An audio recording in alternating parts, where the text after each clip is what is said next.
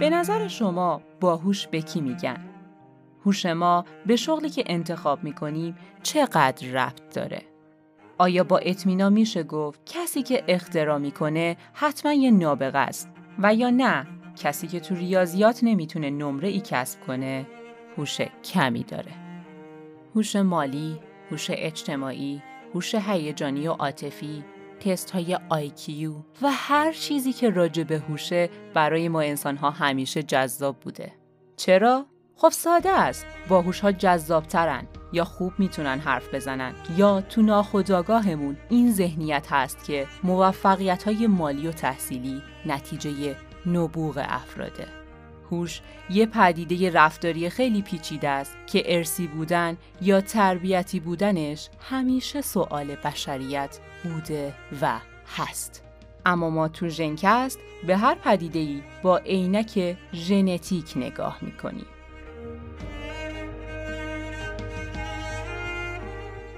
حالا شاید فکر کنی مثل بررسی بعضی رفتارهای شخصیتی در مورد هوش هم می‌خوام اسم چند تا ژن رو بگم و پرونده موضوع هوش رو ببندم. ولی نه با این موضوع اینجوری برخورد نخواهیم کرد. چون اصلا قرار ژنتیکی بودن این موضوع رو به چالش بکشیم. عزیزان شنونده سلام. به ژنکست نهم خوش اومدید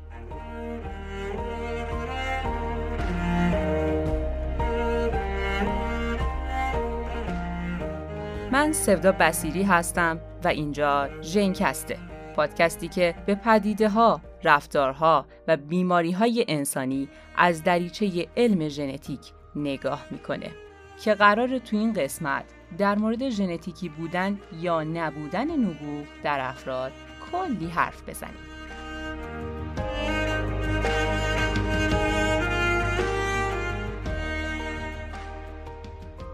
اما قبل از اینکه بریم سراغ این اپیزود یه کوچولو می‌خواستم با شمایی که رشتهتون مربوط به علوم زیستی یا ژنتیکه کمی حرف بزنم. شمایی که یه مقطع یعنی کارشناسی رو پشت سر گذاشتی و می‌خوای برای مقاطع بالاتر با دید بازتر و مطالعه منسجمتر بری سراغ کنکور ارشد ژنتیک پزشکی. که هر چقدر هم که باهوش بوده باشین تو متون منابع اصلی ژنتیک یه عالمه نکته هست که باید یک نفر یا یه مجموعه معتبری که این راه رو رفته کمکتون کنه. مثل گروه آموزشی ژنوم به سرپرستی نسرین عزیزی. ژنوم تو مسیر یه ساله کنکور ارشد ژنتیک پزشکی دلسوزانه می‌تونه همراهیتون کنه چون مؤسسش این راه رو درست رفته و امتحانش رو پس داده. نسرین عزیزی رتبه سه ژنتیک پزشکی و دانشجوی دانشگاه علوم بهزیستی تهرانه و مهمتر این که درصد ژنتیکش صد بوده. دیگه چی از این بهتر؟ تازه ژنوم کلی هم سورپرایز و تخفیف برای ثبت نام کلاسهاش برای شما شنونده های ژنکست در نظر گرفته که اگه دوست داریم بیشتر با ژنوم آشنا بشین تا آخر این اپیزود با ژنکست همراه باشین. 16 فوریه 1822 بود که یک عضو جدید به خانواده پرجمعیت بیرمنگامی و ثروتمند گالتون اضافه شد. یه پسر بچه‌ای با بینی باریک و چشمایی روشن و چهره‌ای کاملا انگلیسی. با همون رفتارهای خاص اشرافزاده‌ای که گویا این طرز برخورد بین تمام اعضا موروسیه. دارم در مورد سر فرانسیس گالتون امزاده چارلز داروین معروف صحبت می کنم. فرانسیس شخصی نبود که ساده از کنار مسائل رد بشه و بنا به خصلت کنجکاوی که این ویژگی کمی تا قسمتی تو این خانواده موروسی بود تا از موضوعی به طور کامل سر در نمی آورد ولکنش نبود. این موضوعات هم محدودیت نداشت. آمار هواشناسی ریاضیات جغرافیا جامعه شناسی پزشکی و ژنتیک.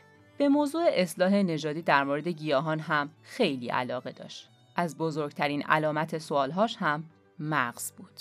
پیچیدگی کارکرد مغز و مسائل ژنتیکی مربوط به اون بود که اونو بیشتر مشتاق پزشکی می‌کرد. خلاصه یه گریز خوبی به این علوم و فنونی که تو تمام ادوار زندگیش یاد گرفته بود زد یعنی از آمار، جامعه شناسی، پزشکی و ژنتیک تو قالب یه ایده به اسم اینکه هوش و نبوغ می‌تونن موروسی باشن استفاده کرد و در موردش کلی تحقیق کرد و کتاب نوشت. و میشه گفت گالتون نه اولین نفر که از شجاعترین ها بود که حس کرده بود یه ارتباط خاصی بین ژنتیک و نبوغ افراد تو جوامع مختلف می‌تونه وجود داشته باشه.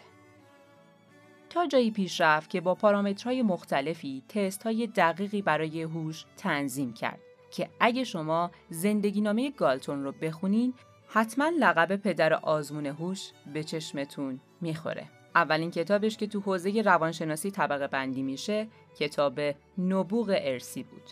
تو زمان گالتون DNA، RNA و ژنومی کشف نشده بود اما گالتون و جامعه اون زمان با توجه به اینکه دلیل ثروت و موفقیت و دستاوردهای بزرگ رو به نبوغ خاص افراد و هوش و ذکاوت رو یه عنصری می‌دونستن که به طور متوازن بین خانواده ها پخش نشده و به بعضی یا بیشتر رسیده ربط می‌دادن گالتون هم به این ایدهش خیلی ایمان داشت. سال 1875 هم خبری از ژنتیک مولکولی نبود اما مطالعه روی دو قلوها کلید خورد تا ثابت بشه که اگه هوش ژنتیکیه پس باید دو قلوها از نظر این موضوع دیگه تفاوتی با هم نداشته باشند هرچند دقت این آزمایش ها خیلی پایین بود چون الگوهای سنجش کامل نبودن و این دغدغه توی جامعه بشری از چالش هایی بود که هیچ وقت به جواب قاطعی نرسید.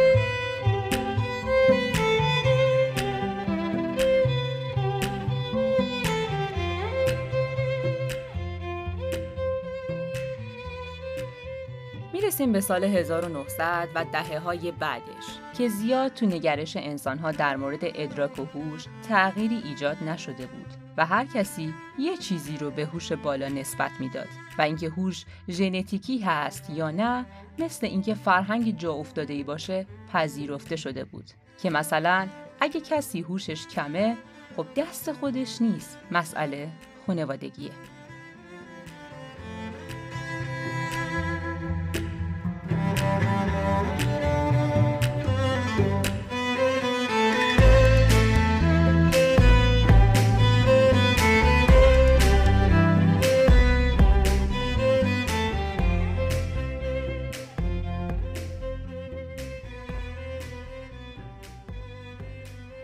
کم کم علم ژنتیک پیشرفت کرد.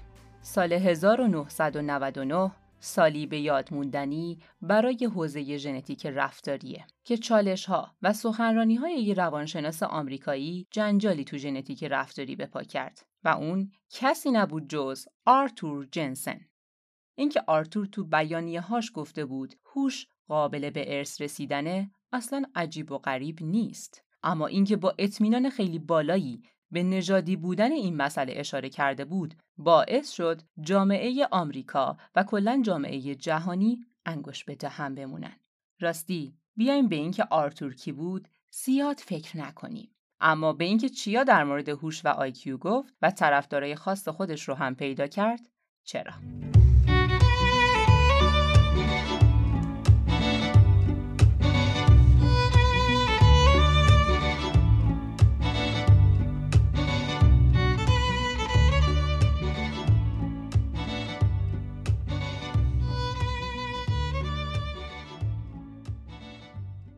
بیانیه بلند بالایی که 25 بند داشت از جنسن منتشر شد که خیلی از دانشمندا، ژنتیسین ها و روانشناس ها حتی تاییدش کردند. خیلیاشون هم خب نه. اما متن این بیانیه چی بود که خیلی جنجال به پا کرد؟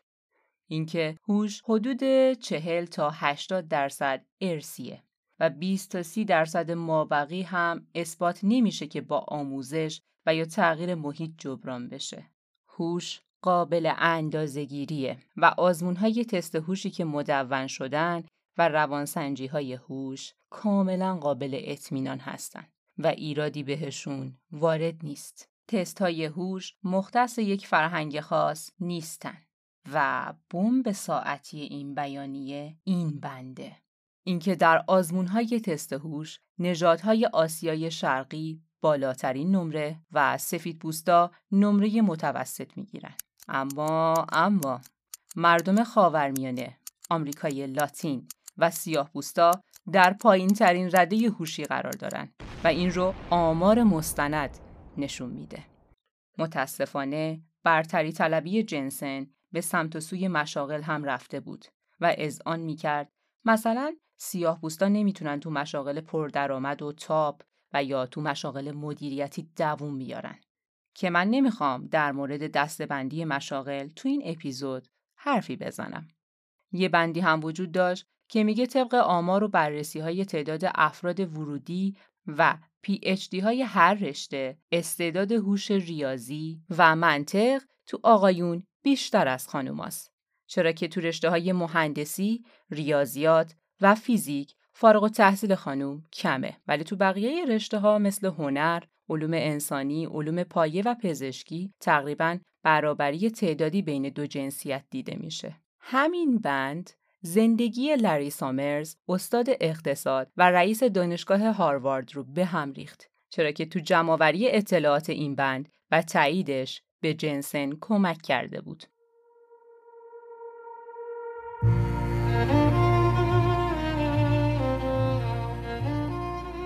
جنسن بندهای دیگه ای رو هم به بیانیش اضافه کرده بود که به همشون ایمان کامل داشت. اینکه هوش ارزش خیلی مهمی تو زندگی داره. افراد باهوش کنترل جنسی بالایی دارن و کمتر زاد و ولد می‌کنن. یا هوش تنها عامل موفقیت تحصیلی و شغلی نیست، اما یکی از مهمترین عوامله. و اینکه طی نسلها آیکیو گروه های مختلف هوشی به هم نزدیک نمیشن. این فقط تعدادی از بندهای این بیانیه بود که همه رو هاج و واج کرده بود. شما فکر کنین سیاه بوستای اون زمان آمریکا با شنیدن این بیانیه چه حالی پیدا کردن. بیانات جنسن مقاله شد و توی یکی از نسخه های مجله وال استریت ژورنال به چاپ رسید و معتقدا به حرف های جنسن بیشتر روی این موضوع کار کردند. چون حرکت جنسن جرأت خاصی به دانشمندا داده بود که بدون مرز و محدوده تحقیقاتشون رو انجام بدن و به زبون بیارن که اینکه دانشگاه ها رو بیشتر سفید پوستا اشغال کردن تبعیض نژادی نیست حتی ظرفیت خالی برای سیاه پوستا وجود داره و با توجه به نسبت صد به حجم این نژاد بیشتر از این تعداد باید در دانشگاه ها در مشاغل موفقتر و در سمت های مدیریتی می بودن. اما این هوش ناکافی سیاه است که مانع این موضوع شده. کمی گذشت با وجود جنجال ها و اعتراض های زیاد سیاستمدارا و مردم عادی و حتی دانشمندا آتیش این موضوع کمی فروکش کرد. دو روانشناس اروپایی تبار به نامهای روزنتال و جیکوبسون حتی قبل از بیانیه سریح جنسن روی این موضوع کار کرده بودند. اما انگار همه یه جورایی یادشون رفته بود. خب حرفای جدید هرچند غیر مستند و جنجالی بودنش جذاب به نظر می‌رسه. جیکوبسون و روزنتال در مورد اثری به نام اثر پیگمالیوم صحبت کردند و حتی کمی اعتبار روانسنجی هوش رو به چالش کشیدن. حالا اثر پیگمالیوم چی میگه؟ فرض کنین یه تست هوش نچندان استاندارد و حتی خیالی رو توی کلاس سی نفره می‌تونیم اجرا کنیم و بعد به صورت رندوم پنج نفر رو از این کلاس انتخاب می‌کنیم و میگیم نمرات تست شما خیلی بالا بوده و اینو به همه هم اعلام می‌کنیم و تا آخر سال تحصیلی این پنج نفر رو زیر نظر می‌گیریم. نتیجه رو چطور حدس می‌زنیم؟ هر پنج نفر با وجود تفاوت نژادی و تربیتی نتیجه خوبی رو در امتحانات کسب کردن حرفای این پنج نفر بیشتر شنیده می‌شد و میشه گفت با وجود حضور تو جامعه کوچیکی به اسم مدرسه مقبولیت بالایی داشتن و این یعنی اینکه شاید بحث نژاد می‌تونه توهمی بیش نباشه.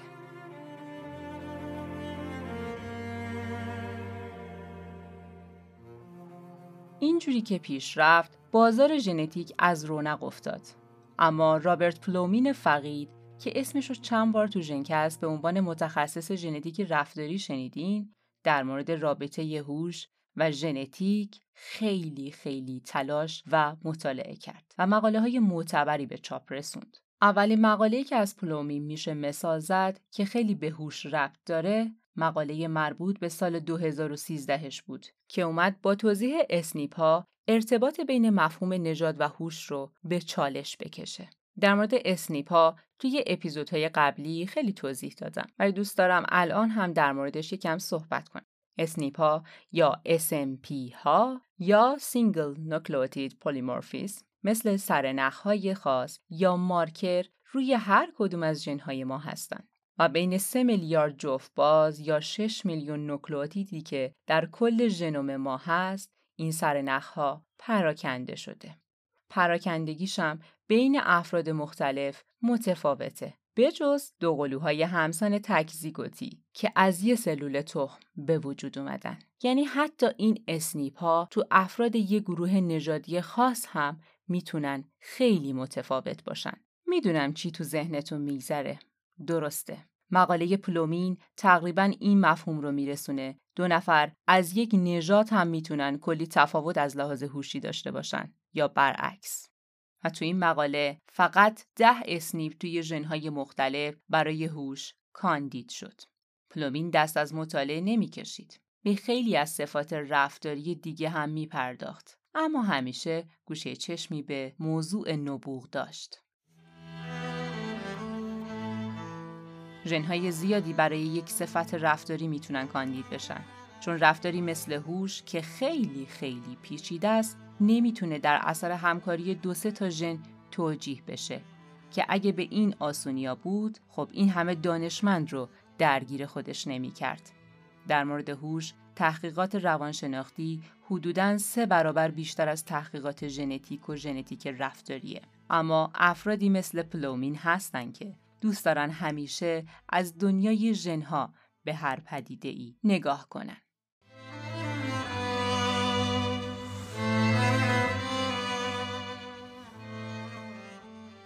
بعد اینکه مقاله پلومین منتشر شد، دانشمندا به یه ژنی که خیلی اوقات که می‌خواستن در مورد شیزوفرنی یا بیماری های مربوط به روان تحقیقاتی انجام بدن مشکوک شدن. این ژن از سال 2003 کشف شده بود. گاهی هم می‌گفتن تو آسیب های روانشناختی دخیله و گاهی هم با چند تا آزمایش این فرضیه رو رد می‌کردن. در مورد هوش و حافظه به هیچ سر نخی نرسیده بودن که سال 2016 رابرت پلومین با همکاری چند نفر از همکارانش برای تکمیل تحقیقاتش دوباره یک مقاله نوشت. توی این مقاله اشاره می شد که ما هر چی ژن و اسنیپ بود گشتیم و بر اساس یه سری مطالعات دقیق به یه سری نتایج رسیدیم که اون مطالعات مطالعات شیرینی بودن.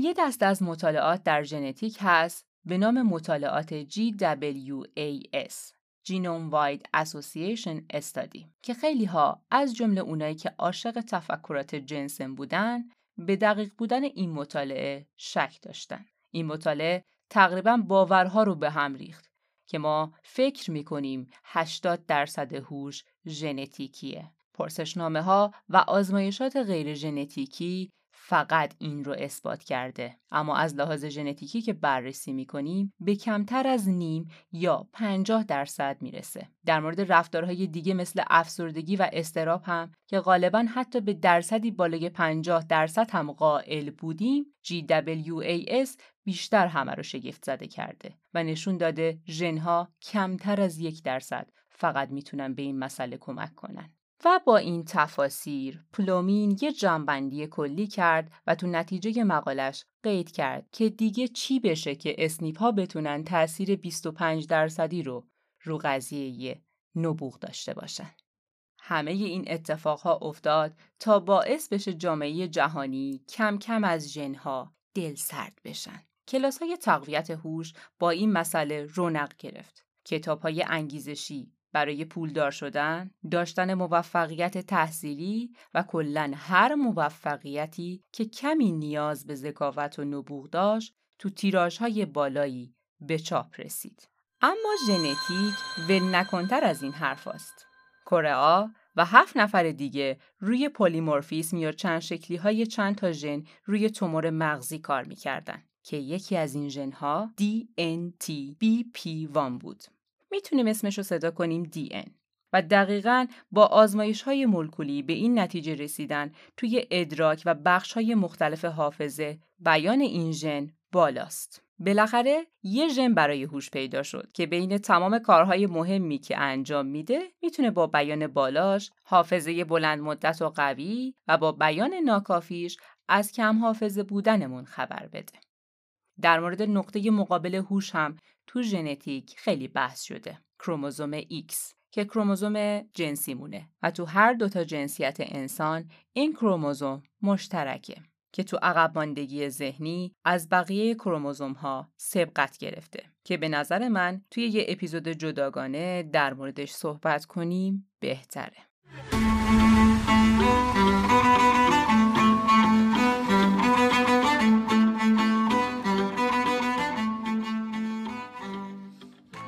اینکه سایت های مختلف پزشکا و روانشناسا با تست های هوش بخشی از هوش ما رو محک می‌زنن و مغز رو به چالش می‌کشن هیچ ایرادی نداره. اما هوش جنبه های گسترده و مختلفی داره و به قول انیشتین هر کسی یه نابغه است. ولی اگه یه ماهی رو از روی تواناییش تو بالا رفتن از یه درخت قضاوت کنیم اون ماهی تمام عمرش رو با این باور زندگی می‌کنه که یک کودنه.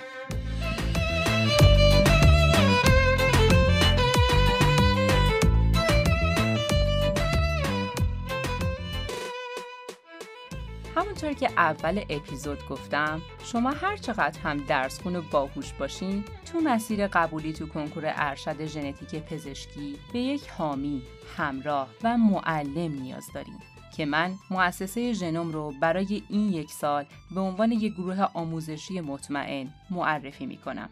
حالا سورپرایز ژنوم چیه؟ ژنوم برای ده نفر از همراهان ژنکست تخفیفات ویژه‌ای در نظر گرفته. به سه نفر اول از مراجعین پکیج های رایگان کلاس های ژنتیک، سه نفر بعدی تخفیف 50 درصدی و اگه دیر به جنبین و جزو چهار نفر آخر مراجعین باشین یه تخفیف 25 درصدی تعلق می‌گیره. شماره تماس و لینک مربوط به گروه ژنوم رو تو صفحه های اجتماعی ژنکست و یادداشت پایانی اپیزود قرار میدم که زود برید و ثبت نام کنید و این یک سال کنکور ارشد رو با خیال راحت سپری کنید.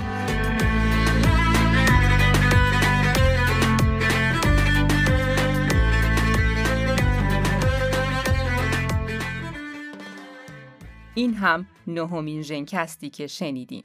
کمی ها و کاستی ها بی نظمی های ژنکست همیشه وجود داره و این صبوری و راهنمایی های شماست که منو به ادامه دلگرم می‌کنه هر نظر پیشنهاد انتقاد اعتراضی رو دوست داشتین از طریق ایمیل، توییتر، اینستاگرام، تلگرام یا حتی کامنت Castbox با هم در میون بذارین. این اپیزود کلی منبع داشت. مثل پادکست های دکتر آزرخش مکری و یه عالم مقاله دیگه که حتما لینکش رو در show note اپیزود قرار میدم. ضمناً اگه تمایل به همکاری با ما یا sponsoring دارین آدرس ایمیلمون genecast g e n e c a s t p اگه هم این اپیزود رو دوست داشتین می‌تونین از ژنکست تو سایت حامی باش حمایت کنین. ممنونم از مریم صنعتی ایرانی که تو هر اپیزود به کارای گرافیکی ژنکست کمک می‌کنه.